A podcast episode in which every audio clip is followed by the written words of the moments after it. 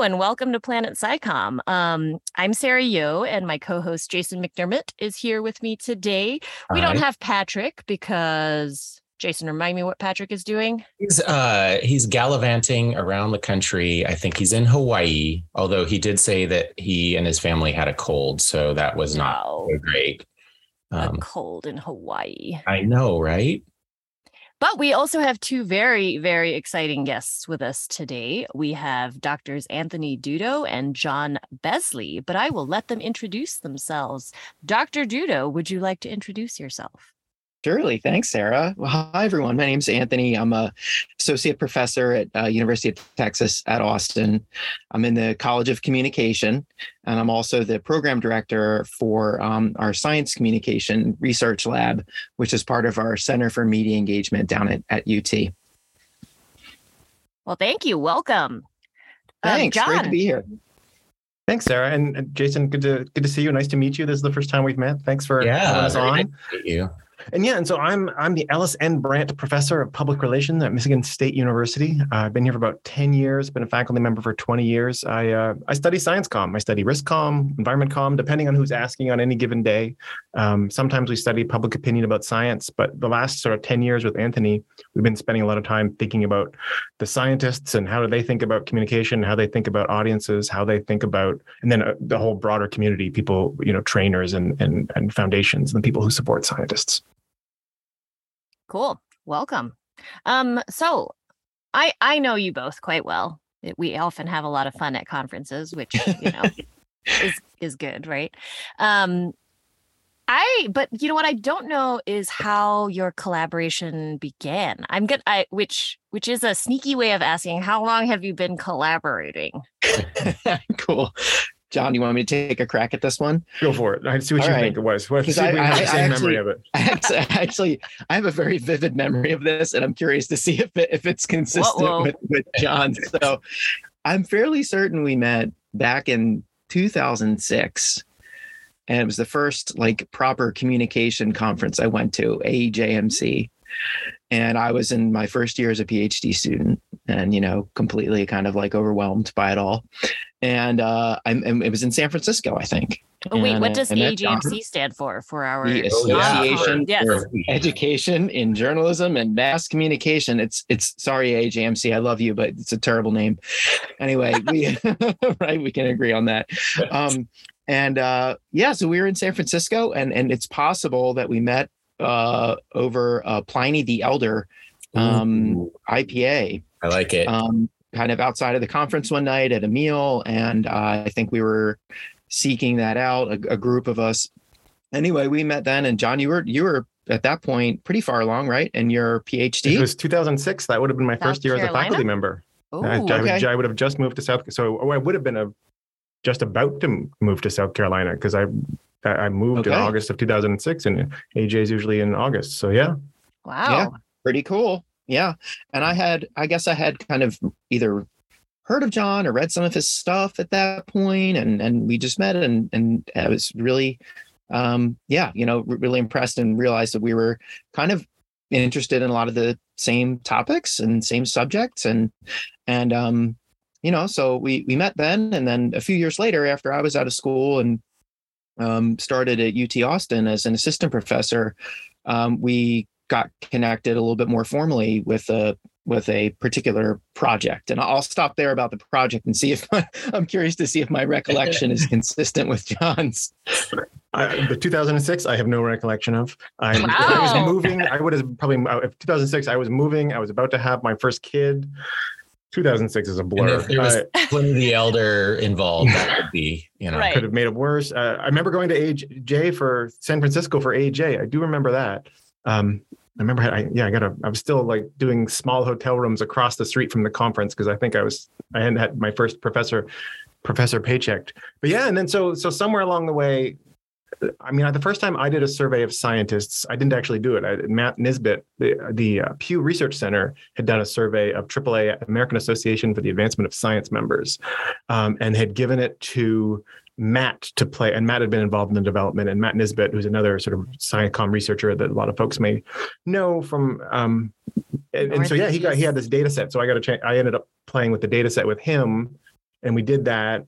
And then you know there was we wanted more data, and so uh, Anthony and I, Anthony had been working with um, the wonderful um, Sharon Dunwoody, uh, as well as as well as Dietram and, and Dominique and and yeah and so i guess we must have at that point we had known each other for a few years and and we he had been working on some scientist data that sharon was involved in collecting and so it made sense to team up.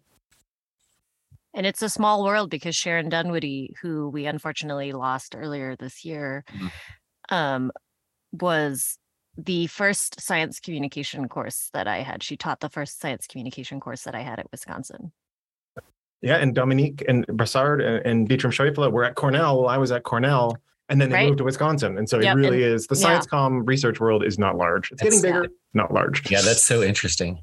Yeah, and Dominique Brossard was my advisor uh, through grad school. So yeah. Um, well, I It's funny that your memory is so vivid, Anthony, around meals and beer. Yeah, and, I, I, yeah. that's that's how my brain works. Everything tends to be coupled with good food or good beer. That's... Well, yeah, and this is what I remember most about AEJ, right? I mean, like this is the times I I remember most when we AEJMC, the conference that right. we the three of us often see each other at. Which, the eh, most which, common one that we see each other at. And right? the key yeah. for that place, that conference is if you're doing Science Com in the United States, it's where the original science com group was. Originally, it was just called the Science Communication Interest Group. And then, right around when Anthony and I were sort of coming through, we changed the name to, it became a division because it was getting more popular. And we changed it to Advanced Health Environment, sure, com, sure, Science, Health, Environment, Risk Division. Which is it's and so we it's part of the sort of the uh, history of if you're coming up through Science Com in the U.S Sara's been the head of that division. I've been the head of that division. Anthony's been the head of that division. It's just a thing. It's one of those stops that you do, and and so it's where you get to know folks. It's where I got to know Sharon. It's where, yeah. Um, and Sharon, I, I, think Sharon Dunwoody was maybe instrumental in starting the science comment oh, interest group, if not the person, one of the people who got her it. And Bruce, my one of my other chairs, Bruce Lewenstein. I mean, so yeah, yeah, I mean, I think absolutely. Gosh, I haven't seen Bruce in a while, but I am actually um technically still head for another 19 days because the AEJ's uh, fiscal year turns over in October, right? So technically the head is still the head until October 1st. So yes, I'm finishing this stint as head of the division. But it's been, I mean, it it is it is a really good way to meet a, a, lot of science communication researchers. And one of the things that we talk about, right? We go to AEJMC every year. There's so many researchers, science communication researchers at this place. And then we go to a science conference, AAAS, the American Association for the Advancement yeah, yeah. of Science, like John mentioned. But there's hardly any science communication researchers there.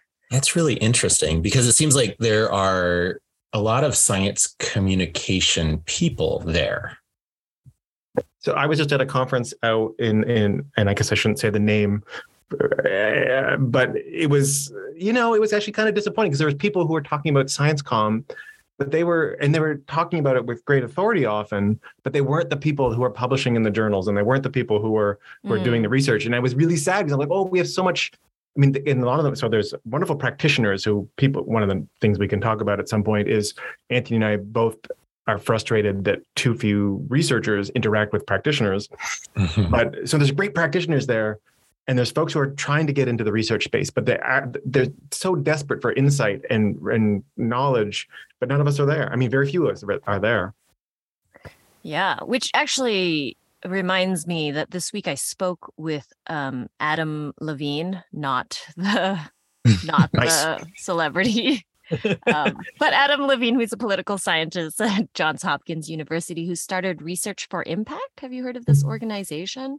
It does matchmaking between sort of researchers and practitioners. Um, and I'm I, I just shared that, I suppose, with the AEJMC listserv. But um, anyway, I'm thinking of of that as maybe one vehicle to encourage more research and practice kind of cross collaboration. But that also, sorry, Jason, go. Oh no, I I just had a, a a comment more than a question. Um, no, I had a comment, which is I think that a lot of scientists are pretty familiar with practitioners. They might have science communication people that they interact with on a regular basis. I would guess, and maybe you guys know, maybe you guys have actually taken polls on this. I would guess that many scientists don't think or don't realize that there is research in science communication.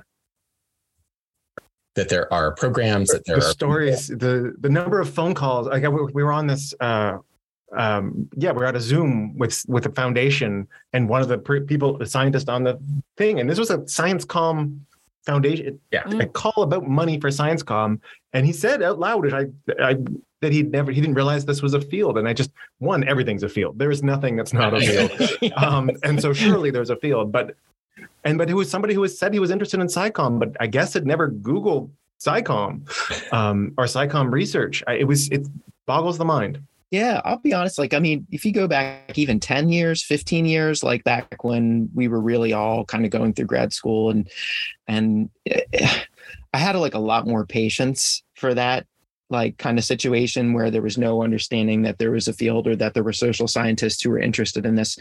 My patience is dwindling, if I'm, if I'm honest, as we move in, into 2022. It's like, okay, seriously, like uh, at this point, um, I think people should be aware that there's a lot of folks out there who are doing this work. And he's the Now nice one of us. He is the nice Yeah, problem. I'm saying Yeah. that. So Yeah, if he's getting I'm- I'm the frustrated, nice the world is now we've got mad science Yeah. Communication good guy. researchers. angry. Angry. Yeah. I mean, pre start of the mm. pandemic patients versus post start of the Oh, yeah, pandemic. yeah. Very different, I think. very different. Oh, Very kidding. different. Yeah. But I think that brings us to the reason that you're on our podcast today and the reason that we wanted to have you guys on. Congratulations. You have a forthcoming book, um, Strategic Science Communication, a guide to setting the right objectives for more effective public engagement, published by Johns Hopkins University Press. Congratulations. Will you um, tell us a little bit about? Well, okay, I'll be honest. As somebody who has never written a book, and cannot see more than like five years down my career trajectory because I'm, you know, so much going on. I don't know if I'll ever write a book. How long does this take? long. So longer than we thought it would. So, there's, what do we think? There's a con- yeah, there's a confounding variable, right? And that that was COVID, I think, a little bit. Um, but it took. Go ahead, John. I mean, it did. It took a lot longer than we thought, right? So I feel like we proposed it probably in 2019, maybe late 2018. I had a sabbatical like 2019, fall of 2019 into 20 spring of 20 winter spring of 2020, uh, and so I figured I had some time there. And we at that point, so that would have been 2019. So we've been probably surveying and doing this work for almost not quite 10 years at that point, but we felt like we had some sort of sense of like, oh, we should Mm, put some of this down. We've been giving this, t- this this talk, one of us or both of us, some version of a talk for for quite a while. That that we like, oh, we should really turn that into a book. Um, and so we go into 2019. So we so I think the bulk of it got written in fall of 2019 into spring of 2020 into the summer of 2020 i think and then revisions and so it's it's been it's what do we know are, are we 2025 now i don't it's it's been a while i feel like we've been we've been working on it it's and not it's the case too that like I mean the the book was the book was more or less written before COVID really kicked off. mm. So this isn't a book who's like the COVID wasn't a catalyst for this in any way. It was just that we the editing process um, and the production process of the book happened during COVID, so it was just slowed down a little bit. Strangely, I don't think we talk about COVID very much. Actually, it's- maybe not at all in the book No. because one, the research wasn't when we were writing it. The research hasn't been Sure. done yet, and two, it's not about. It's a, we'll get to this too, I suppose, but it's about long-term communication effects and cumulative effects, not this sort of like how do we deal with a crisis Mhm. communication. Yeah, not like risk crisis communication. Yeah, I was I was going to actually ask if there was anything that you thought should be revisited after COVID happened, and you're like, oh, we got most of this book. Uh, like we have to rewrite this entire chapter. It doesn't sound like it though. No, not at all. Interesting. I think that's right. I don't have to think about it, but I'm pretty sure that's right. I think I think COVID showed us. So the last chapter, if you jump to the end, is really about like, you know what? It turns out in writing this book, communication is hard, and and it's maybe not something that individual scientists should be doing on their own. Just as individual politicians or individual CEOs shouldn't do communication on their own. And so we sort of get into that in that last chapter. That and so, if anything, I believe that even more strongly now that communication is a is a team activity, um, and it needs to be if we're going to do it effectively. Hmm. It actually strikes me in thinking about how long I, I expected you to say that you proposed the book much earlier. So I actually think that was that seems pretty. But then again, my mind is like time in my mind is a little warped, right? Like what, you know, COVID, you know, and we didn't go through a long proposal process. We sort of Mm. have it in our mind. We brought it to, we talked, asked around who was a good publisher who might be interested. That somebody gave us a name. We said we sent it to them, and they said yes, and then we were off. We were and off we went. So we didn't have to shop it around for a, for a long time. Hmm. Yeah, it's true. We don't have a lot of reference points for this, right? We can't compare it to any other experience because we've only done it once. I have some colleagues who've written, you know, written write books quite frequently, and um, you know, they've had all different sorts of experiences than ours. So I don't, I don't really know what counts as what counts as normal.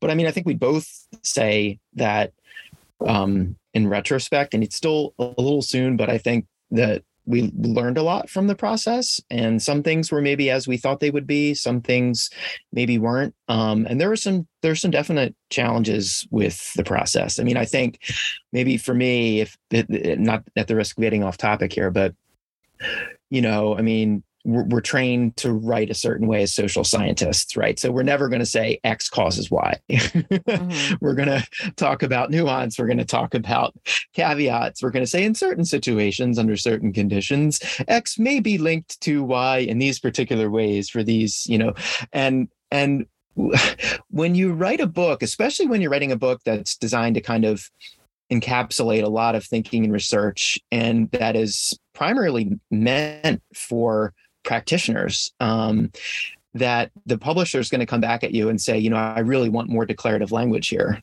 You know i don't Mm. want all these caveats. I want i want you to write some sentences that are just like okay here's what you need to do and so this this kind of ongoing struggle especially through the editing process of finding the right balance between being really careful to represent the social science accurately but also provide you know these sentences and moments in the book that are a lot more accessible um, was And an interesting situation and it's a, it's a very specific practitioner audience, right? Like it's it's practitioners who are also involved in the community of science, where I would feel really, I would feel weird being too declarative in that context. We're sort of straddling this interesting, I think, an interesting, tricky line, in that we're writing about social science for a lot of people who are going to have a background in the natural sciences, as well as sort of maybe master students kind of things uh, in in in social sciences or applied communication programs. And so we want to be um, we want to be part of that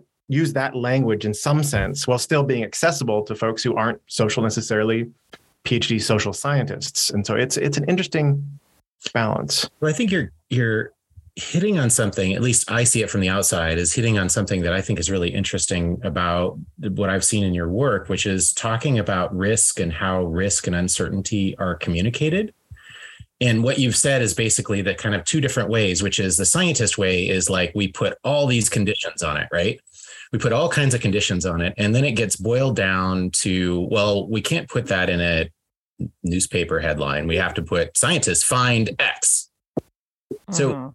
And, you're talking about a, a slightly different audience, right? Maybe an audience that has more ability to deal with nuance. But I think those two kinds of ends are really interesting. And I'm wondering, well, I guess, what you think about that. If you think that's a reasonable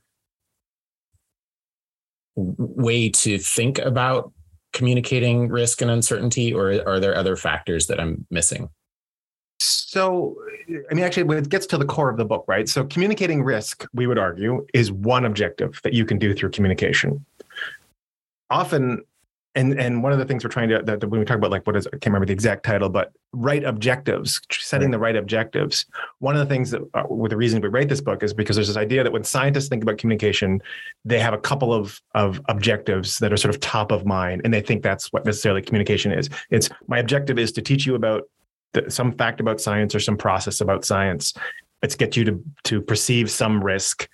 It's to get you to perceive and we're gonna we argue that no that's those are perfectly good objectives. There we have a chapter on each of those things but there's a, there's a bunch of other chapters too beyond those things. And so um, and then the uncertainty is a fun thing is like well there's uncertainty about all of the objectives. And so one of the pushbacks we got from a reviewer was well why there's another chapter on uncertainty?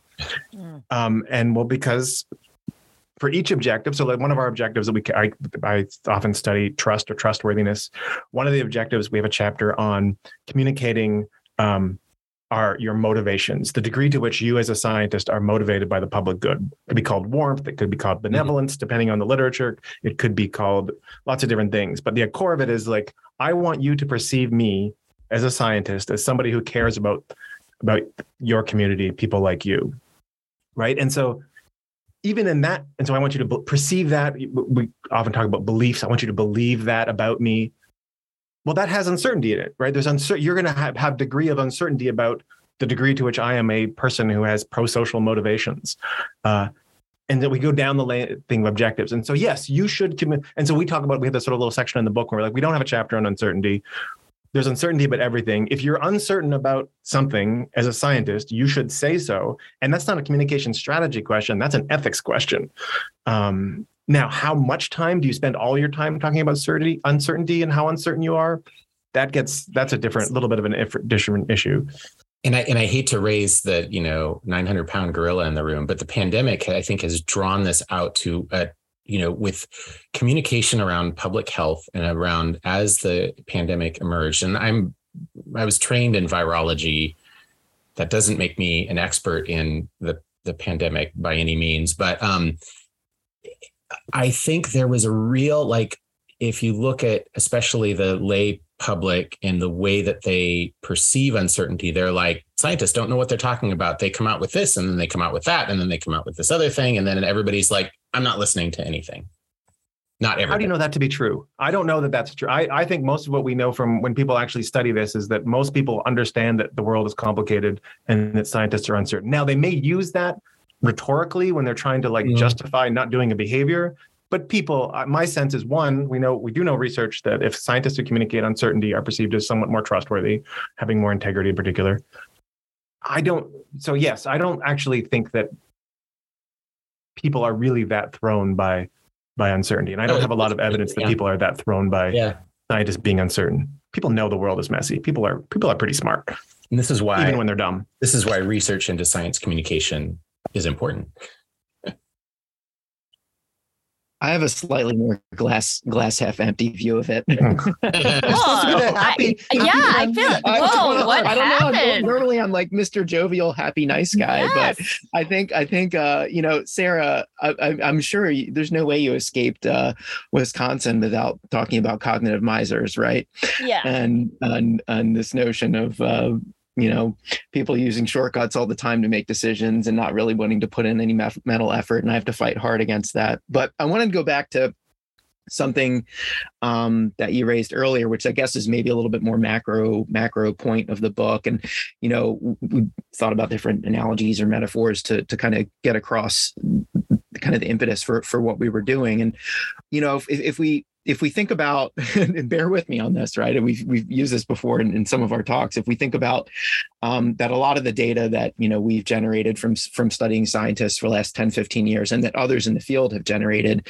have really shown certain models of science communication among the scientific community. And mm. and a lot of it bear with me again it looks kind of like a hot dog cart.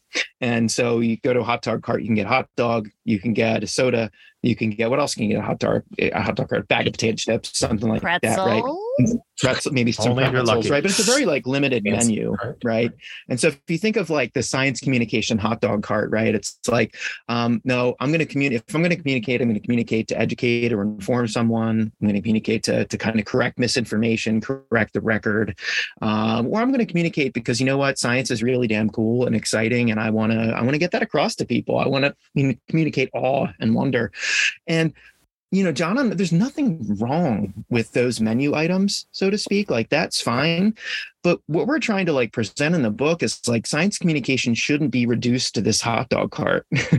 science communication is a restaurant with like a bigger menu. I won't say it's a an old country buffet or a golden corral, but you know, it's a restaurant with a bigger menu and you can accomplish more things than serving someone a hot dog, a soda, or a bag of chips those might always be on the menu and that's fine but there's other things on the menu as well. And so if you kind of the book is about zooming out and trying to provide a more kind of holistic picture of science communication to say there's other things you can try to accomplish through your if you're going to take the time if you're going to spend the money and do this kind of thing um, and what are some of those things and why should you care about them? Why should you be aware of those of those menu items if we want to beat this metaphor to death, and I know we do.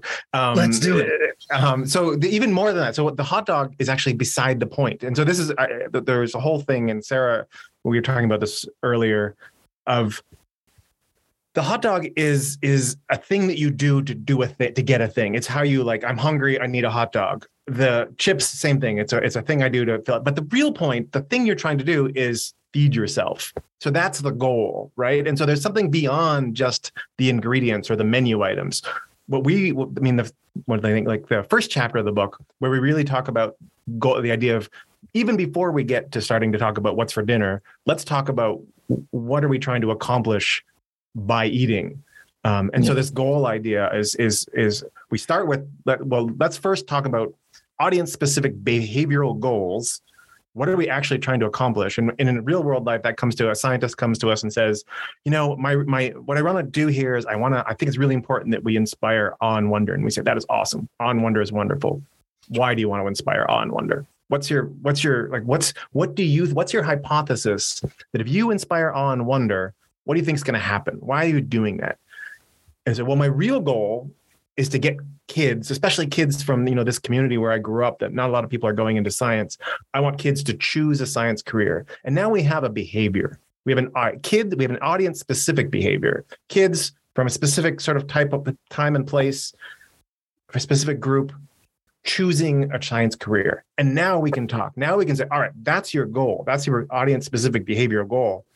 On Wonder is going to might be part of the menu that we're going to need. But what else could we do? Do they need to believe that you also are the type of person who cares about people like them? Do they need to believe that people like you are smart and impressive and have the expertise that they should aspire to? Do they need to believe that their friends would think it was awesome and cool if they chose a career in that space? Do they need to think that there's benefits to choosing that career? Do they need to think that that choosing that career isn't that risky? Do they need to believe that they have the ability, self-efficacy to choose the career?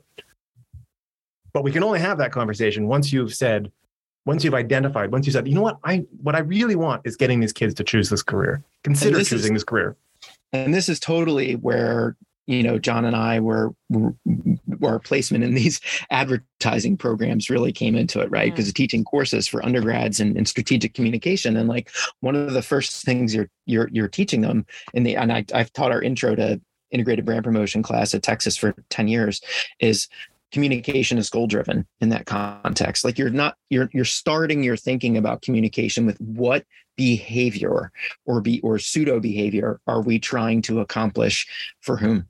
And that's where it all begins right? And again the notion is that if you're skipping that part of thinking in your science communication you're you're constraining yourself immediately right? You're like immediately placing a barrier in front of yourself and your ability to actually have some sort of impact the behavior and the goal thing turns out to be really more tricky than it sounds like. So we say it's a behavior. That would be nice and easy if we just said a goal is a behavior. Well, what's a behavior? And so a behavior might be choose an electric vehicle. That's nice and clear, no problem. You know, vote for this person, nice and clear. Scientists are a little uncomfortable with that often. But what about consider evidence in the context of a behavior? That's still kind of that's when Anthony said pseudo behavior. That's kind of still a behavior. I want I I don't need you to buy an EV car, but I'd like to when you're next time you're thinking about a car I'd like you to consider the evidence around this, that, and the other thing. So that's mm-hmm. a sort of a sort of weird, even weirder behavior that's not really a behavior, but is a behavior is behavioral trust, right? So if I say, you know, I want you to take this vaccine, what I'm asking you to do is to not not take the vaccine. Or if I'm saying I'm a genetically modified food researcher, this is where I come across this most often. It's like, well, what do you want to happen? Well, I need people to support GMOs well, okay, but actually, you need people not to reject GMOs, which means, and so in the trust literature, we talk about behavioral trust as this idea of a willingness to be vulnerable. I'm choosing not to oppose. I'm choosing not to to say no. I'm choosing to go along with that, to accept something as legitimate, which is again, you're choosing to to accept a, a, a situation, a, a risk in this case. You're choosing uh, a potential risk. So you're choosing to be self to be vulnerable. So that's a behavior. And the fun, th- so then the fun things becomes, oh, actually, one really other type of really important behavior that we almost always forget to talk about because we're we're working on it is I can design communication where the goal is to change my behavior, right? So the thing that I want to happen is I'm going to consult, I'm going to talk to some folks, and I'm going to change what I think and what I feel and how I frame an issue. And I'm going to realize that I should be doing that research differently, or I should be doing different research, or I shouldn't be doing this research at all. And so I'm doing communication where the goal isn't, if communication was just about changing everybody else, that would be not awesome. And so sometimes the goal has to be I'm doing communication, I'm engaging in communication with other folks so that I can decide if I need to change my own behavior. And once we figure out what we're trying to accomplish, now we can start to think, well, is communicating all the best thing? Is communicating trustworthiness the best thing? Is risks? How much should I talk about uncertainty? How much do I need to talk about social norms and all these things that people like Sara and Anthony and I study in our day to day lives? Two things come up from from that bit of conversation for me. First of all, uh, that science communication is a restaurant, not a hot dog cart. I think that's what we're going to call this uh, this this episode. Way to go, Anthony! You get the award for titling the episode, so that's great. um, and then you know, there's we have talked a lot about goals. Um, I will say I I read the book. I I was asked to review the book, so I wrote a review of the book. Um, and it'll come out in the Journal of Science Communication soon. And I actually was thinking also about a, a, researcher audience because that's the perspective from which I'm reading the book. I, I see very clearly that the book is for a practitioner audience, but I also, you know, from the researcher perspective, I could see how um, the literature is very helpful. It's a very helpful starting point for researchers to dive in right? Because, like you say, the book is for practitioners. So naturally, you're not going to inundate them with all of the research. It's not a literature review for a journal article, right? So it's not this in depth thing, but it is a really good starting point um, in each of the chapters for that particular objective or for the the background that I hope that's what you said in your review. I, I did say that in my review. yes. Good. Thanks. Just yes. Actually, the editor had to had to write back and say, uh, if there is one bad thing, could you write that in your review? Like, this is we just went through. Uh, we're just going through performance reviews right now, and and it's like we like to get the positive feedback for performance reviews, but you also need the places for development. And like a lot of stuff that's just like, they're great. They're wonderful to work with. I have no further comment. You're like, please give me something I can work. Yeah. Yeah. It's always the, where's the one thing? Yes. Um, but so, and it strikes me that we're talking a lot about goals, but the book is primarily about this other word, objectives right? And so I think for our listeners, I know about um, the model that you've proposed because I, I use it a lot and I've read about it a we lot. We talked about it on this show before. We have talked about. We had Shupei uh, on. Wonderful Shupei. Right. Yep. And so you know we've talked about it a lot. Um, but so it's nice to have these sort of originators here, right? Here we are at ground zero. I would like the for our listeners kind of these definitions of goals, objectives, and then tactics, right? Um, so it would be nice to just have these clear kind of definitions of these three things. Anthony uh, and I were just pointing at each other. Who's I know. I'm just like, who's who are you pointing at? we are right. on Zoom. We're, and when you point, you point at everyone. I think I'm the obnoxious one who has to do it. All right. So, and we're, we're still working on how to talk about this. And it's not it's hard to talk about it turns out. And we could have said i think the first paper we wrote in this we actually called what we now call objectives goals and we're trying to and so more often what we want to say is audience specific behavioral uh, goals and cognitive it really rolls affect- off the tongue there. Mm, sweet right? Audience specific behavioral goals. I don't know there's probably an acronym. I don't know what the acronym would be. Um, but then or cognitive and affective objectives. And the key is so one, we talked about behaviors already and the idea of the different behaviors of you, behaviors of ourselves as communicators, trust as a behavior, consider information as a behavior. But then objectives that gets was so goals for us from a strategy perspective are what do you actually want to happen in the world? And that, that which says the objectives, which is where most comm theory is at, are cognitive or affective um, things. In our book, we sometimes call them, we like calling them beliefs, feelings, frames, BFFs, just because why not? I love BFFs. See, this- This BFFs. is why you should backronym the goals. I know. Right? probably Yeah, yeah. But, but the problem with beliefs, feelings, frames, the beliefs thing is I can run into a lot of Mm. pushback from scientists who think beliefs means I believe in God, which is not how social scientists think about beliefs. Specifically, we're interested in so we have belief as knowledge as belief. So if you believe that the earth goes around the sun, you believe that. So we could call that a specific, but it's not a particularly interesting belief in that it's there's no emotion attached to it. Most of the beliefs we really care about in social science are what might be called evaluative beliefs. So I believe you're a scientist is caring. I believe that a scientist is honest. I believe that a scientist is, is has expertise. I believe that a scientist shares my values. I believe that a scientist is willing to listen. I believe that this has risks. I believe that somebody else believes what I believe. I believe that I have the ability to do it. I think I can. I think I can. Mhm. Um, those are all beliefs that have feelings attached to them, right?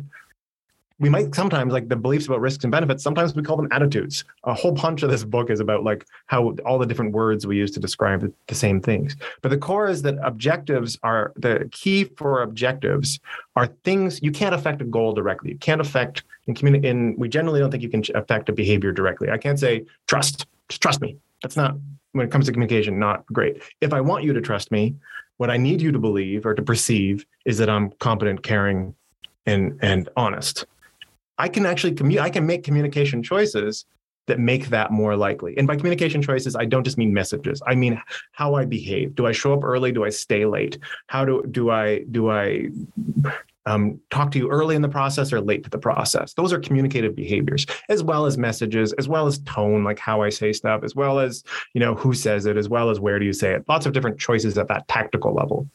But through those different tactical choices, I can directly affect whether you perceive me or a scientist or any communicator as competent, caring, um, honest, or uh, that you see an issue as risky or beneficial, or as something, you know, all these. The, so objectives are key is that you can directly affect them to your communication choices, and that in turn, those things will affect behavior.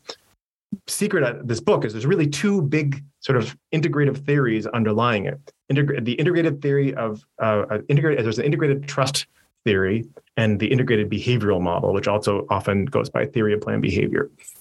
Just those two theories on their own, plus a little bit of other stuff, gets you a long way to understanding why people do the things they do.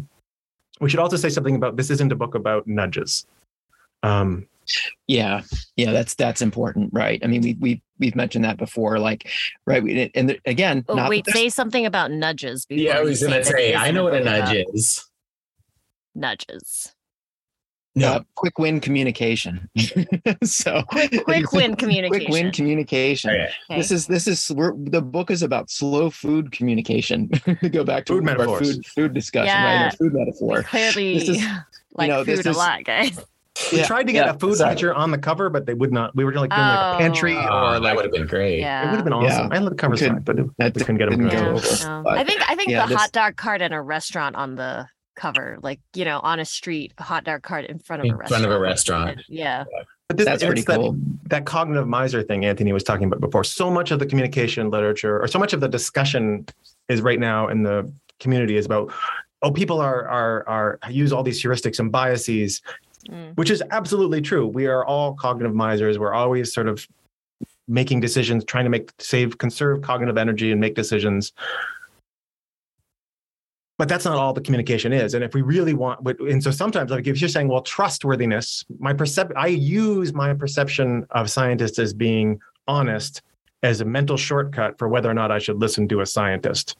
But you had to get that perception from somewhere, and so, and and it's also just there's an ethical thing about I'm not comfortable with the idea of you know it's if advertisers selling Coca Cola want to you know nudge me into choosing Coca Cola because by putting it at the front of the store or by playing a catchy jingle that's one thing. It's not it's another thing if scientists actively get involved too much. There's issues around smoking things like that where we do there's strategies that might be ethical that uh, for that. But we're talking about cumulative effects. We anthony and i both come out of a school school of communication effects that isn't just about short term we're talking about changing how people perceive the world including how scientists perceive the world through I've often communication I've often thought about like with our title, like uh, to what extent, you know, calling it like holistic science communication would also be helpful. right. Um, just because of how uh, often, you know, the word strategic is loaded for a lot of people and they have, they make assumptions with that often. And, and when you say advertising or strategic communication, a lot of people's mind go, oh, it's, it's the dark arts. Um, No, reclaiming the word. I, know, and- so and- I actually had a question about that, um, Mhm. and I think you've kind of you've addressed it in what you've said so far. But I, it'd be nice to get a, a short definition of what you think strategic or what you're trying to communicate when you say strategic communication. So the word we've been using a lot lately, I've been using a lot lately, is intentionality. So that your intent, there's this idea of intentionality. But fundamentally, the strategy involves I, I, I identify goals, I then prioritize objectives that make it more likely that I'm going to achieve those goals, and then I choose tactics that help me achieve those objectives. Which is often the opposite of what a lot of science communication is, which is like we need a we need to set up a Twitter account. Okay, that's a tactic. What do you hope to get out of that Twitter account? Well, I'm going to get people to see how awesome our lab is. Great. Why do you want us- people to see how awesome your lab is? And then we finally get Right, down. right. And yeah, we and, have, and I mean, countless anecdotes, right? And um, of conversations that we've had over the years with scientists across all different fields at all different levels of their career, where you know we we've heard some version of what John just said. I I I, have to say this because it was such a powerful moment. This was going back almost ten years now, but um, you know, a junior physicist, uh, really amazing person, very talented, has probably gone on to have an amazing career. But I was the communi- the, the communication person in the room at this particular meeting. And, um, you know, he turned to me and, and said, um, So I have some colleagues that are on Twitter. I feel like that's something I need to do. Can you tell me really quickly how I can get 30,000 followers on Twitter? And it was just like the most, it was just the most unscientific question and way of thinking ever. And I, the irony of that was so powerful, you know. Um, but we have had those conversations a lot, and it's it's one of those situations where it's like there's no judgment. It's just you don't know what you don't know, right? Right. Um, you you and that's what part of I think this book is tr- is trying to help out with, right?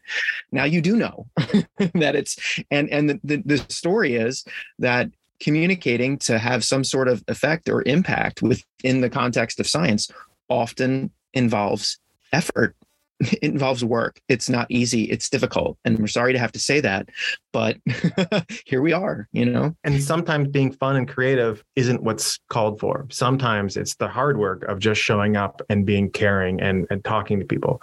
There's a yeah, it's it's it's it's communication. I mean, there's a reason that there's a multi-billion dollar communication industry in the world, and it's not because it's not just because we want to trick the world wants to big corporations want to trick people. It's because communication is a is a sort of an applied social science that uh, has evidence base that is worth using sometimes. Now, one of the things we writing this book is we did, and we say this a lot, I think, throughout the book, is that the evidence base is is not awesome in a lot of places. And we were sort of trying to make like and writing this, we were finding places like, oh, I wish we had more evidence in this space. So like conceptually, this makes sense.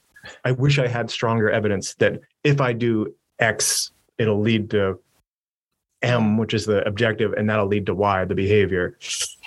That's interesting. I think that's what Sara was was commenting about maybe with a researcher, you know, it's a good guidebook for like probably where the gaps are, right? And and you mentioned before, I think that um not a lot of one of the so there it's it's not all on we were sort of I think maybe being a little bit mean earlier when thinking like, oh, scientists should be finding us. Why aren't they finding us?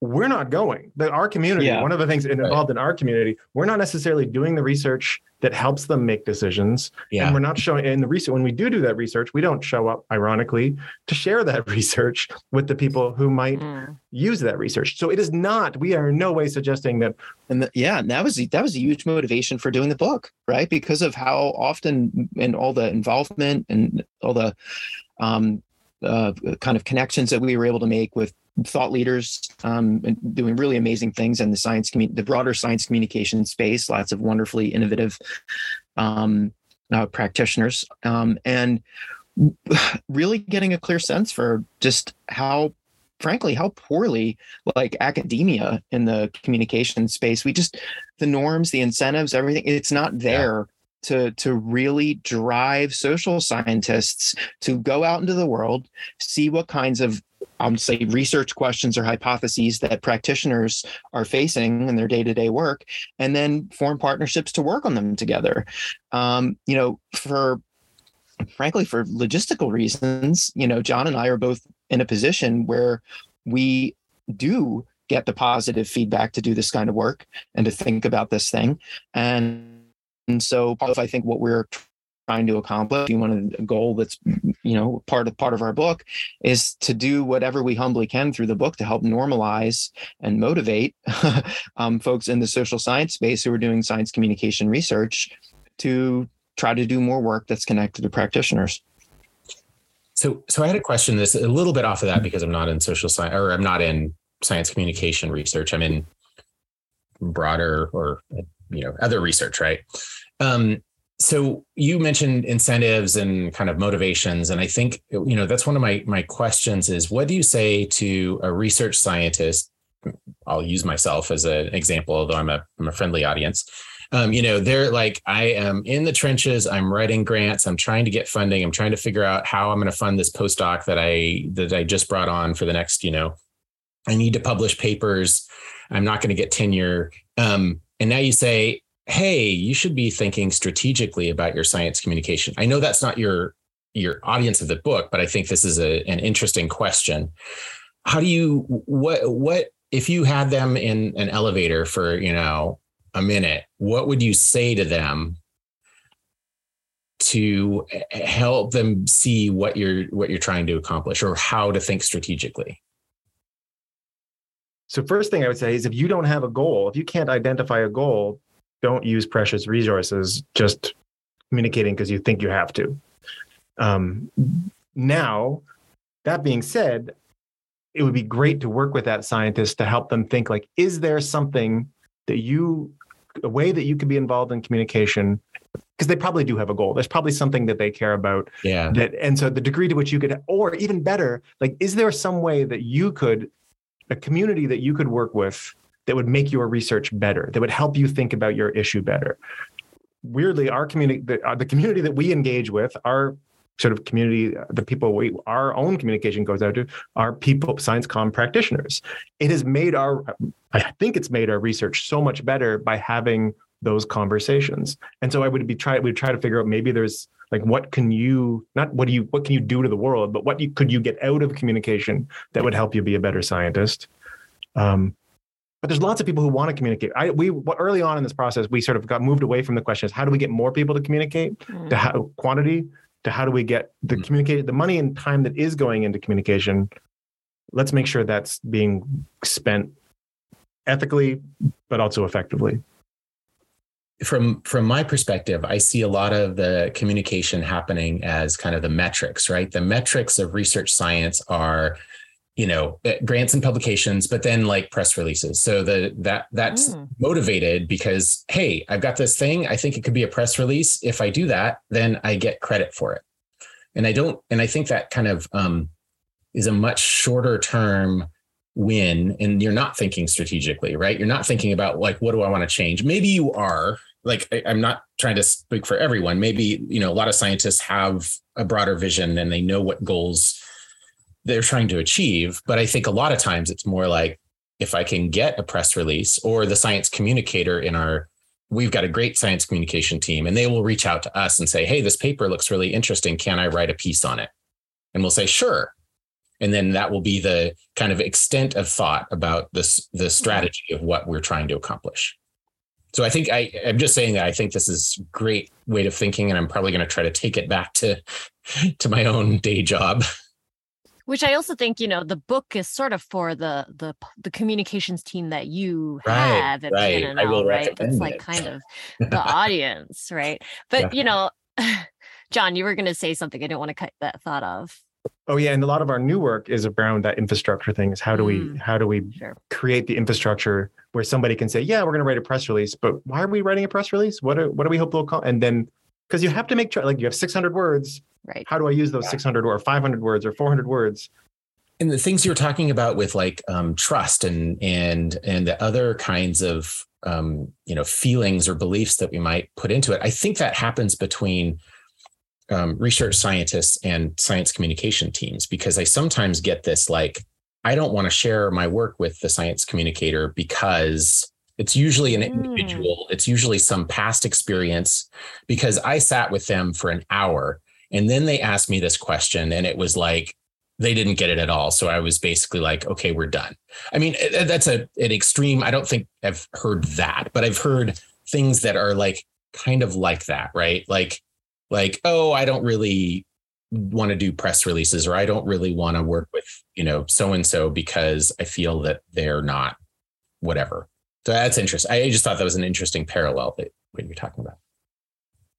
I think he's literally describing the grant proposal that Anthony, Sara, and I have to revise. no, That's- we already we, we- Yeah. this is we're working on this one. Guilt because it's September and we're Yeah, all like, we- let's just punt till later.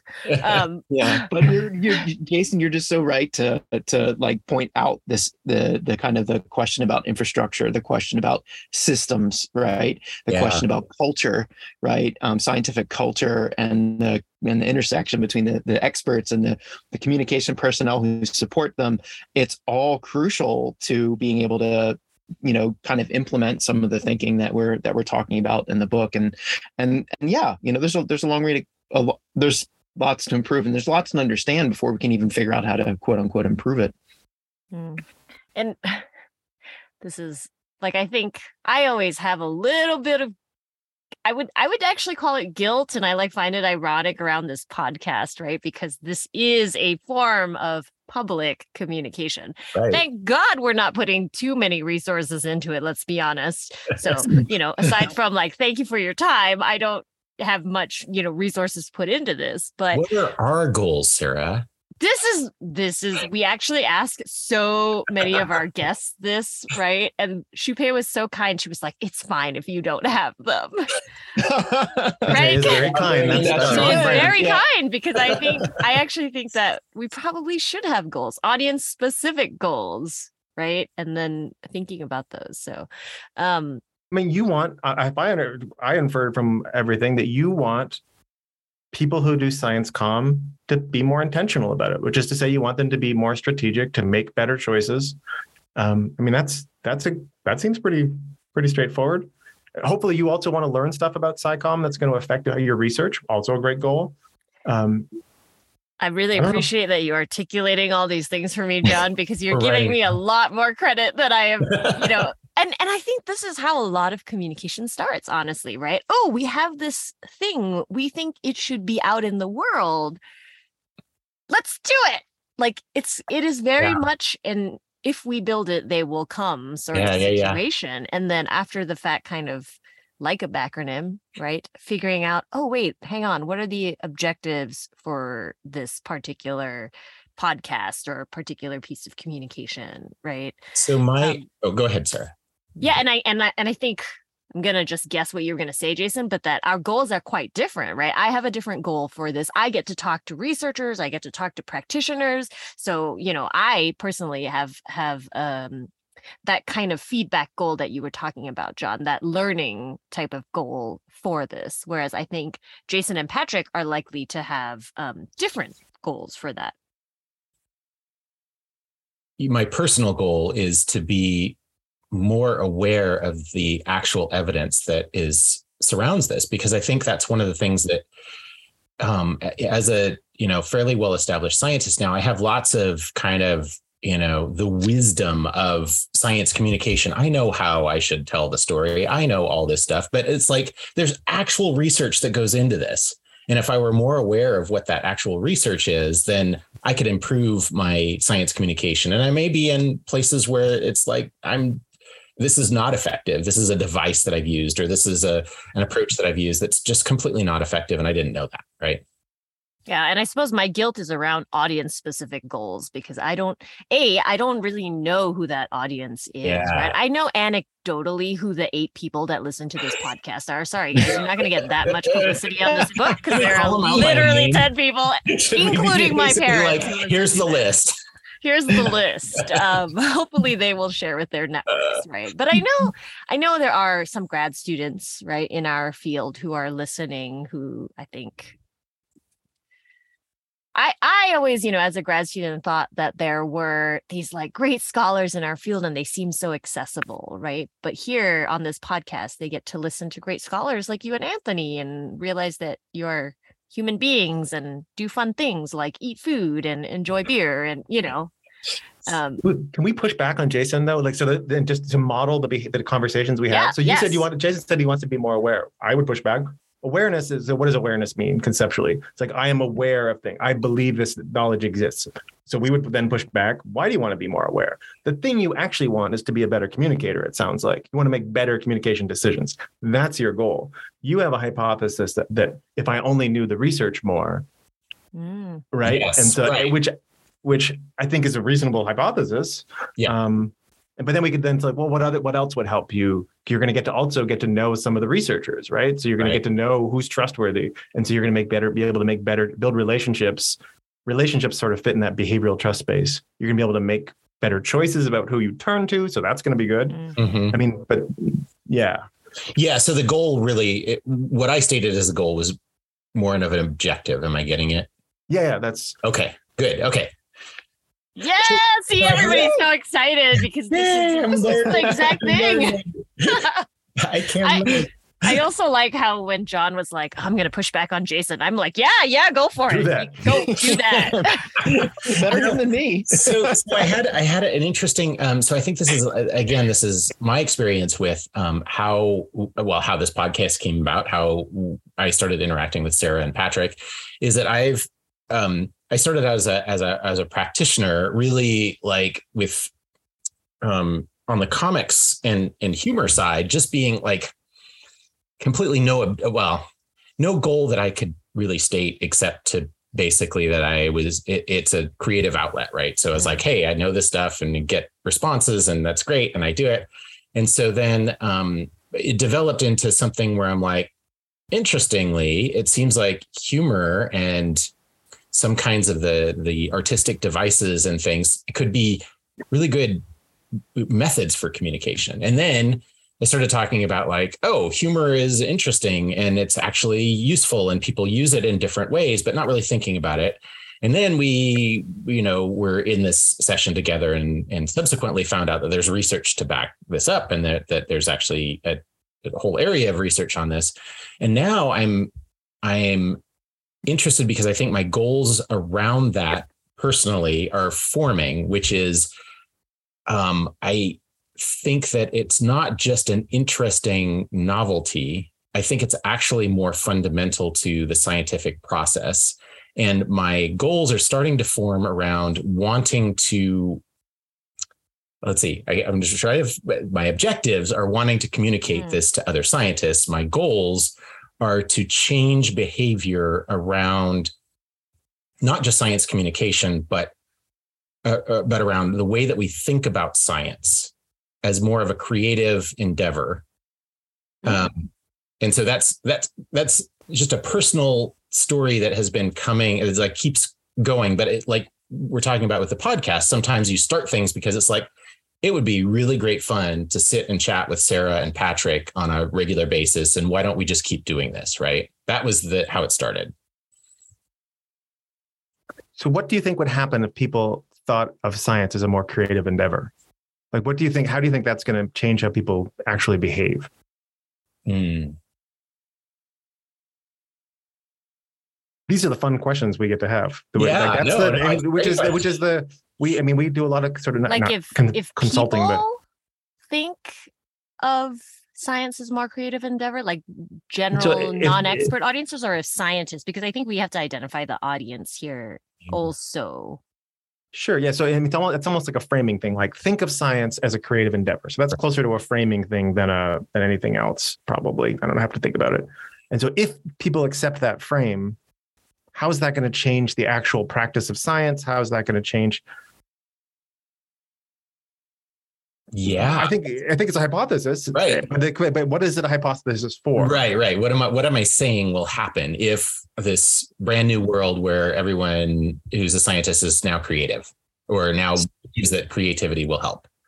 So conveniently, I'm actually starting a new project that's Ooh. focused on understanding connections between the art space and the science space. Oh, that's great. So Yes. We're just at the, the front end of this. But I think the the funders who are behind this project, who actually approached us to to do this work, I think their hypothesis is that um, science can advance more quickly, can be more innovative if we find structural ways to to to to kind of shake up the structure of how science is done to formally incentivize and support art science collaboration. That- Super interesting. So it's about Yeah. improving the science. Right. No, no, no. Mm-hmm. And I- that's what I was thinking, actually. Uh, I was, it was just taking me a while to get there, which is improving the science, improving the, the, the, maybe the leaps that we can make in terms of how we think about scientific problems. Because I Mhm. think that a lot of times we're, um, you know, even that I just, I made, I made this realization that a lot of times um, we love to use the word, well, we like to think outside of the box. And I'm like, Mm. if you're saying you think outside of the box, then you're not. That's that using that cliche is actually means that you're still well inside the box, you know, right? So um yeah, yeah, I think I, I do think that is right. That's where uh better innovation and better um and better kind of scientific, faster scientific advances. Um, Yeah. Mhm. and that's the hypothesis. Mhm. And with communication, I think there's probably some other goals that you could think about in th- terms of thinking about science more creatively with other elements blended in, but I haven't quite gotten there yet. Anthony, do you have an artistic outlet? Total 90 degree turn. I know. I no, just, that's like- really I just took fun. a NASCAR left. here. I love that. That's Okay. beautiful. I want to reflect on that. I mean, I'm, I'm I'm sorry to say that the extent of my artistic expression these days normally involves helping my children with their homework and their own ent- artistic endeavors.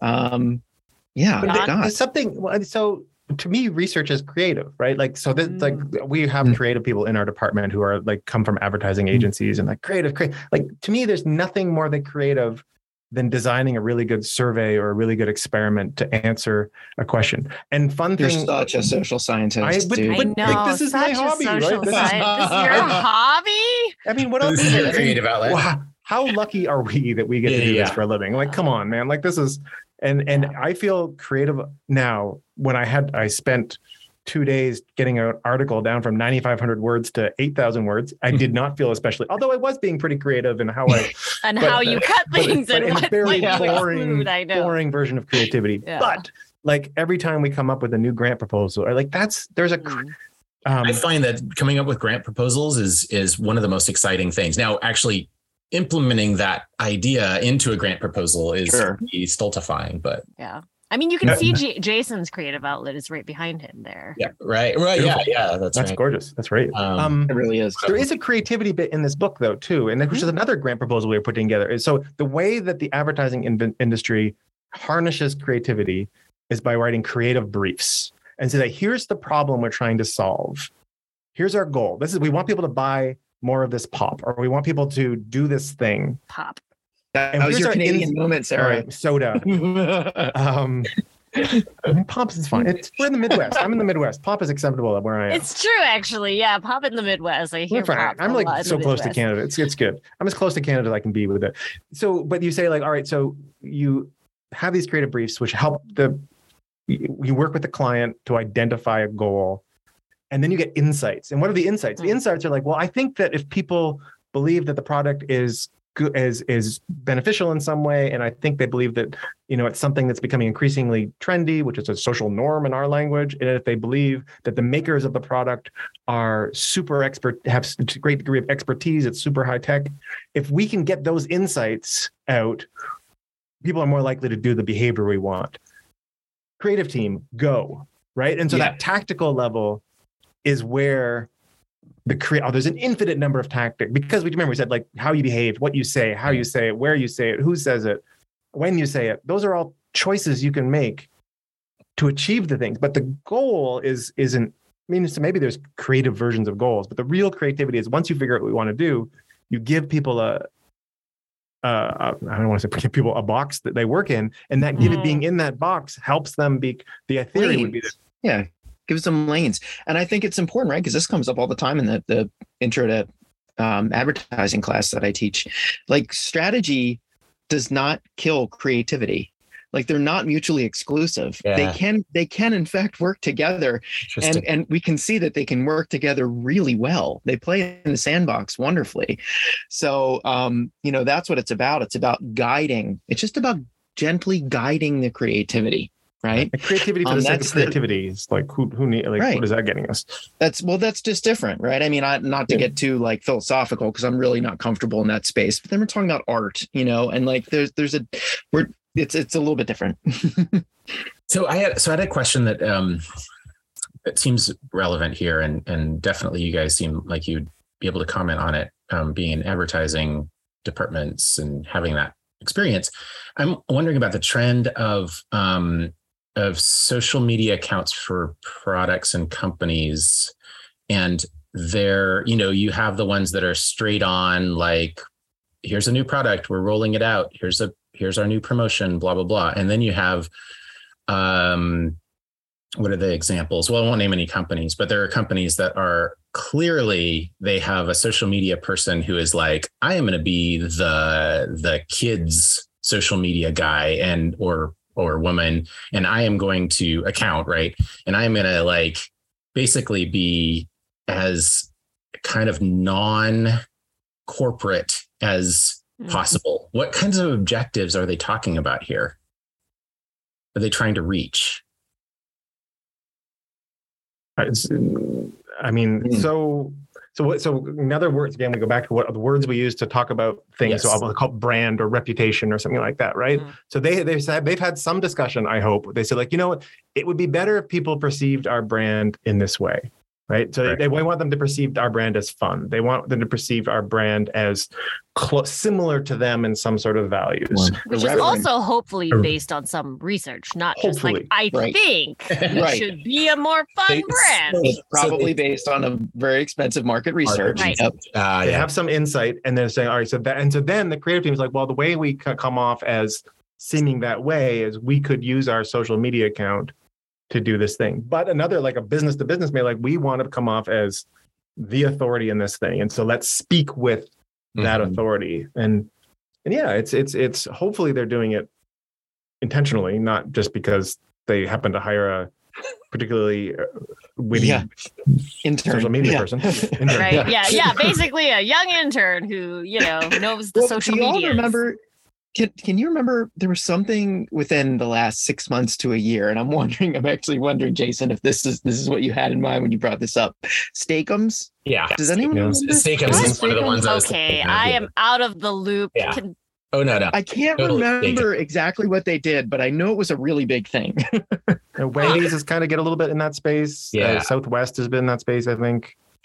I've also mm-hmm. seen um, government entities um, to a certain extent, like our state government um, has been like, uh, I just noticed this because I saw it got, uh, so Washington State, I don't remember, it was some department in Washington State, and they posted this meme that I was like, this meme is actually like spot on with what they're trying to communicate. And it's really funny because it's like, it blends several different other memes. And so you have to kind of be, you know, up on the, on, on memes to be able to figure out what they what it mm-hmm. means, right. but it's super funny because they did this. And I'm like, that's like a government agency. I mean, it's a state government, but I've seen that with some other things as well.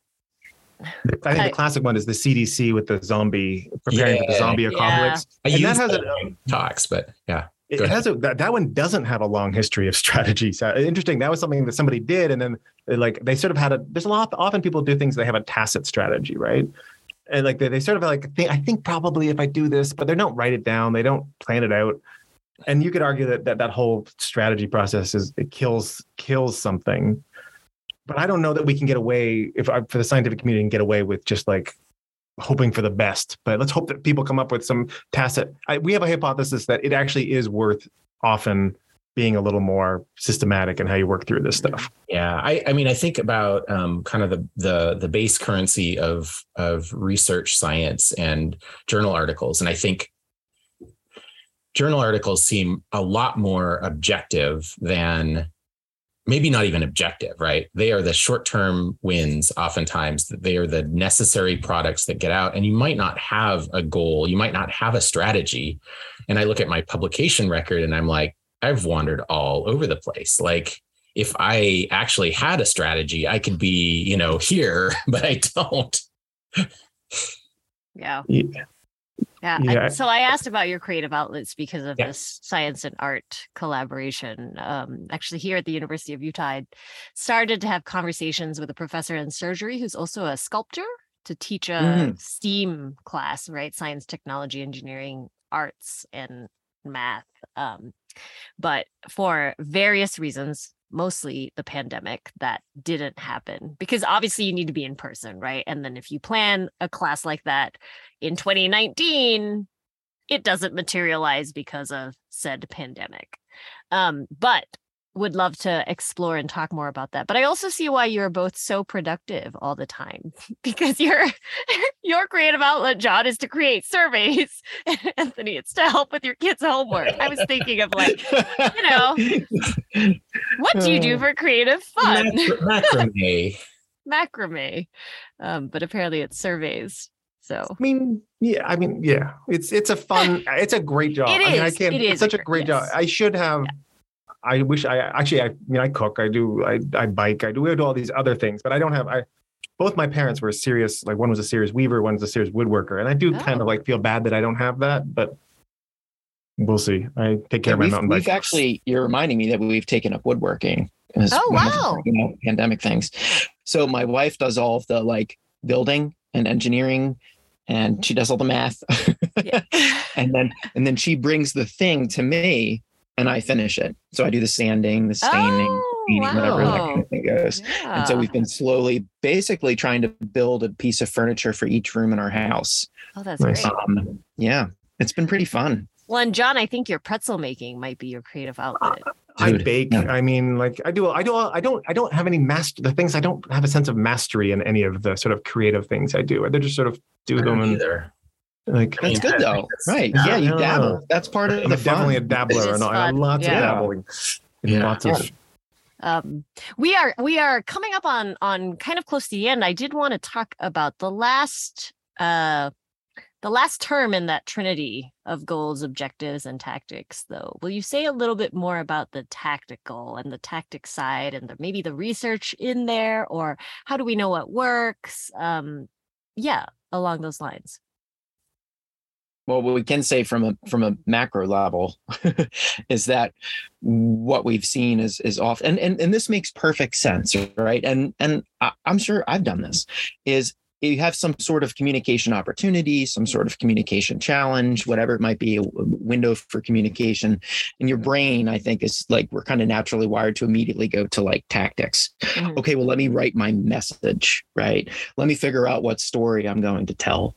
Um, you know, let me figure out where I'm going to do this, um, or what social media platform I'm going to use. It's because it's it's like it makes you feel like you're immediately moving down the lane of communication. it's super concrete, right? Yeah, it's concrete. Exactly. Right. Um, and again, tactics are super important. But the problem is if you rush to the tactic, um, that and it's it's not connected to any sort of larger goal or the the more short term or uh, objectives. Um, that the tactic you might be choosing or that group of tactics you might be using might be a complete mismatch, right? Um, and I don't know if you want to dig into that deeper, John, but that's the Well, I thought I would stir a pot instead, which is so our Mhm. community. It's one of the, I guess, potentially one of the reasons behind the book is Mm. our community really loves right now. There was this sort of era of our science communication research where it was really focused on debunking an objective. We spent a lot of research showing that the kno- knowledge as an objective, filling deficits in people's knowledge as an objective, is not especially productive in terms of it doesn't affect behavior or stuff very much. And so that's what we called and so we we sort of rejected that objective and said let's have and but then I don't know where we went. So instead though what we did is we went and said let's really focus on dialogue. Well, it turns out dialogue is a probably from our perspective a tactic. Dialogue and and so the solution right now in a lot of conversations about communication is either storytelling, tell a story or engage in dialogue, which are both tactical level choices. right? Like those are both things you do to a, that will have an effect on what people believe, feel, frame that might affect people's behavior. That's the, that's a that's a that's an interesting thing that our community has sort of organized itself around dialogue as a tactic and and and and a lot of where my, so I started studying public meetings as my dissertation research, which is and then you start thinking, well, what's the effect likely effect of a public meeting? Well, it depends mm-hmm. how you organize the public meeting, and what's the effect that ha- and so you can make choices within dialogue within storytelling. You have to make choices of of like what are we talking about? How are we talking about it? Who's doing the talking? Like all those other sort of ancillary tactical choices. But those can, choices can only be made if we know what we want to achieve. Um, and so for me tactics really are the last thing you should be thinking about. But you should be thinking about them but only once you figured out what you're trying to accomplish. I like this kind of step back broad view of of our field because what i'm hearing is that we threw out an apple the knowledge goal but are now focusing on oranges right? Which are maybe like the tactic parts of it. It's just something different. We just haven't replaced that knowledge goal or with a objective. focus on something else or objective yeah. Um but it almost was a goal right? Because it was like people treated right. it like a goal. Like in education that but it is even in education it now teaching kids isn't really the purpose is, is teaching it's actually right, yeah, objective, right? Like the objective so we and, and so yeah we're so yes i think the field is absolutely organized. It, it right now has reified a, a specific very useful very powerful set of tactics storytelling and dialogue mm. they're wonderful tactics that have a lot if in the language of technology have a lot of affordances, a lot of great affordances. The great thing about dialogue, right, is if you're trying to have goals that involve affecting both my beliefs, feelings, and frames and your belief, feelings, and frames, me as the organizer, you as audience as an interlocutor, we don't want to use the word audience. Um, like then dialogue is great. But then there's like, well, is dialogue have to be like right now? Can it be asynchronous dialogue? Like really, it's just for me, what's really great about the emphasis on dialogue is the idea of it really does need to, communication needs to be designed to over time, cumulatively affect both my behavior and the people I'm interacting with's behavior, uh, as well as how I, we both think and feel and how we frame issues. And there's a, I think there's a danger too with like certain tactics that we see where, um, for whatever reason, you, you you start to view that tactic is a panacea, right? Sure. It's like, well, okay, mm-hmm. if I just tell stories, surely good things will mm. happen. Or if I just make sure I get people in a room with me, then mad, you know, wave your hands and, and magic happens. It's, it's again, it's not like John said. There, these are super powerful tactics that have very important times and places and strategy. Um, so the tactic by itself is, you know. So what I'm getting is that the tact is that different tactics might be good at achieving different objectives. Like they might be, uh, you use a tactic and you might be using the right tactic for the objective but you might also be using the wrong tactic and that has to kind of go into your thinking about your you know your goal right but yeah. then the objectives and then and then what are you using and also really important thing like boy people push back like oh i don't I feel uncomfortable being strategic like your choices your mm. tactical choices are going to have effects whether you mean to them to have an effect or not. If you choose to dance your dissertation like if you choose to tell a poem in a public place people are going to have perceptions of you that come from that and people are going to make develop new beliefs new feelings new frames potentially based on what you say if they pay attention if they're motivated and able to pay attention to you. And so the the strategy bit is like well people are going to make have perceptions change how they think and feel and change that's going to change the behavior. They're going to do it no matter what. So we should be intentional about those choices because we can make bad choices by accident by um and those just, probably happen when they're not planned or intentional right? Like the planned choices are likely to be better than the unplanned unintentional ones is what i hear. Um hope so hope so. Hope so. Um, so then i guess how do i know as a practitioner what tactic might work I guess what I'm also asking selfishly as a researcher is where are the gaps? Right? What what else needs to what else do we need to know? I mean, there's a lot I think personally that we need to know in order to know what tactic is going to achieve X, Y, or Z goal. But where do you think if you had to pick one or two, where are the biggest gaps, do you think? In how do I know what tactic works? Anthony, you want to? What do you think? What do you, do you have? Well, I know. I, I, mean, I, I, I will comment on, and sorry, sorry, I'm not trying to skirt your question, Sara, but it's going to sound like I am inevitably. But w- w- you know what strikes is, was very powerful in working on the book is when we we get to the last chapter to kind of sum things up. After going through and trying to focus very specific on all these objectives Yeah. and trying to lay out in an accessible way uh, evidence, right? Like here's what we here's what we see across the different literatures that can help us is getting to a point where we say, wow, there's so much that we don't know.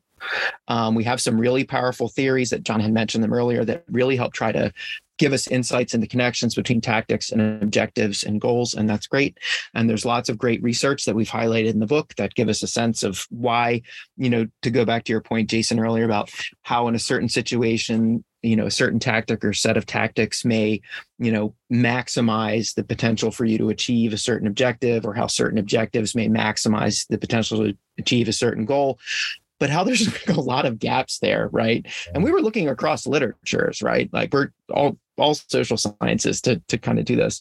Um, and and finding that there's there is an opportunity so Sara so the good news is for for you and other science communication researchers like there's a whole lot of research questions and hypotheses like within this ecosystem that Mhm. absolutely need to be addressed um so that's that's exciting for for researchers um I'm trying to think of like what you know, like a specific, like which one. Like I'm trying to think of this in terms of like, okay, if I was going to go design a study over the next six months and really focus in on a particular, you know, any of these connections here, uh, which of those would I do? I have to honestly say I don't know because my headspace has been totally focused more on the structure thing Mhm. um, that we were talking about earlier Yeah. lately.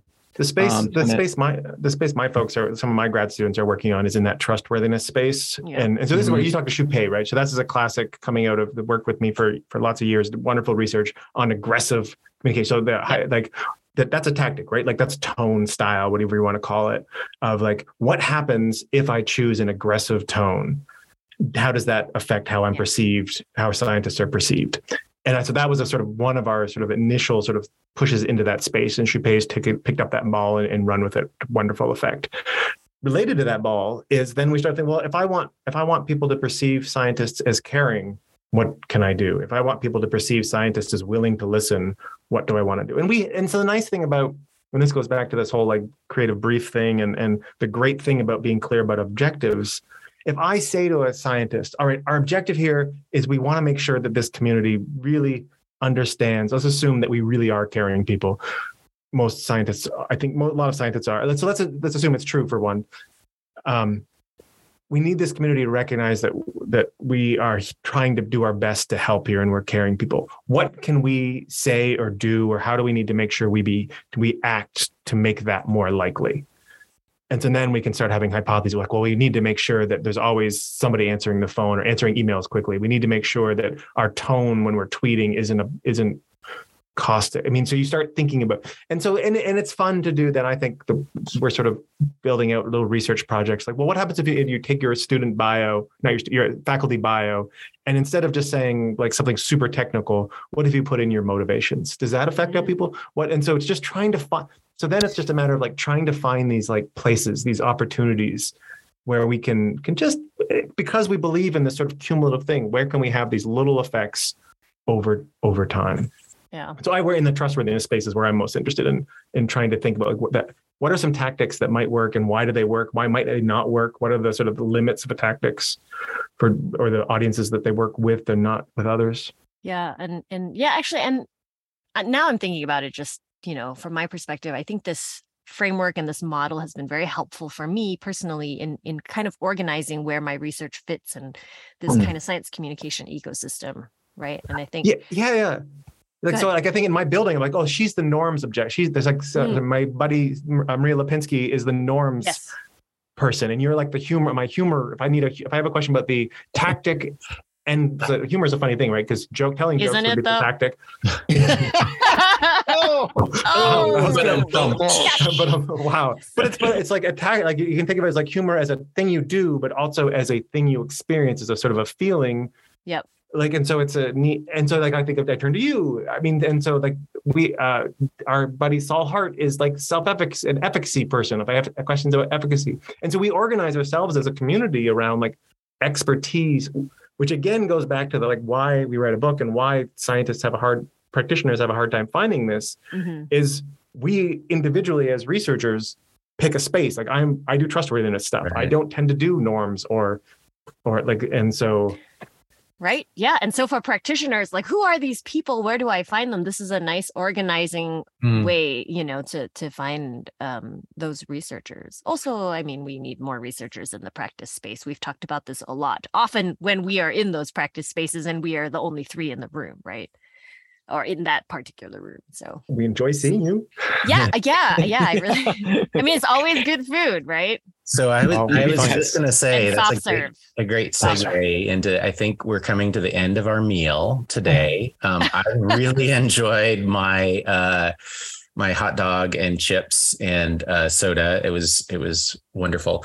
Um, I did want uh, to just ask you guys what's what's next. Are you going on a world book tour or or you know what's what's next in in terms of the book, eh, but in terms of uh, your research as well. yeah we're happy to share the book with anybody who um who would love it we we we're again honored and grateful that we often give talks all over the place uh, virtually and sometimes in person and we're happy to do that more there's an ir- weird thing here where you write a book you have a giving a talk so you're like oh we should write a talk out of the book so but then you have to give a talk about the book which um When when does the book come out? Yeah. september 27th but so, so how That's great. yeah and I'm already I'm I was just messaging uh, my one of my communications friends here, and they're doing a story lab uh, whole program, and I'm like, I know who we need to get as guests for story lab. So and we love doing that. And and, then Anthony, you me just talk about some of the grant, the infrastructure stuff we've been sort of trying to kick around, maybe. Yeah. Yeah. Well, we're really interested. Uh, all three of us, actually, right? I've been, been looking to find a find an excuse and find a, a way to do a you know multi-year multi-method project that's really much more focused on infrastructure specifically starting at kind of r1 university infrastructure and connections between the the stem experts at those institutions and the different communication personnel um, and workforce that they that su- support them to get a clear understanding of what those uh, relationships do and don't look like and where there may be opportunities to pull levers to help im- improve things.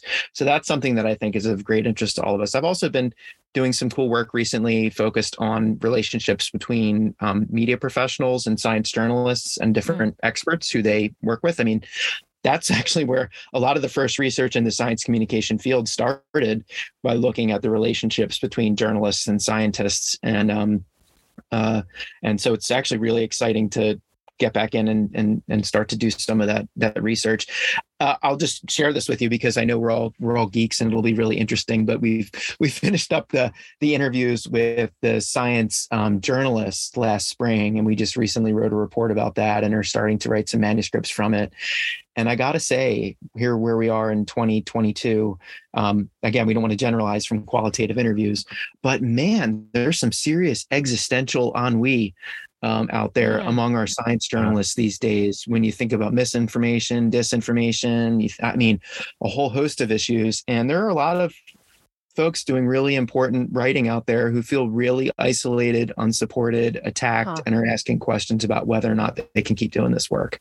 Yeah. Um, so I don't want to be too much of a downer here at the end of our time, but I'm sorry to do that. But but it's um I'm just saying this because I think there's some really urgent work that needs to be done right now to the extent that we care about science journalism. Um, we need to be asking some serious questions about how we Mm. can how we can maintain it, curate it, and empower it at a time when it really needs it. So Yeah, that's, I mean, I think that's a really good point, And I think that's probably echoed in other parts of science as well, but definitely with the science communication, I can see where that would be, th- there would be that kind of feeling. yeah. Um, so I, I want to thank you both for being uh, providing a really, really interesting conversation. Um, and I want to again, um, let's see if I I'm gonna I'm gonna list the title of your book here if I can find it, or maybe you guys know it right offhand. Oh, Strategic Science Communication: A Guide to Setting the Right Objectives for More Effective Public Engagement, and that's uh, Beasley and Dudo. Did I get your last name right? Think think Besley, like think Wesley Leslie Presley. Besley, yeah. Besley. Okay.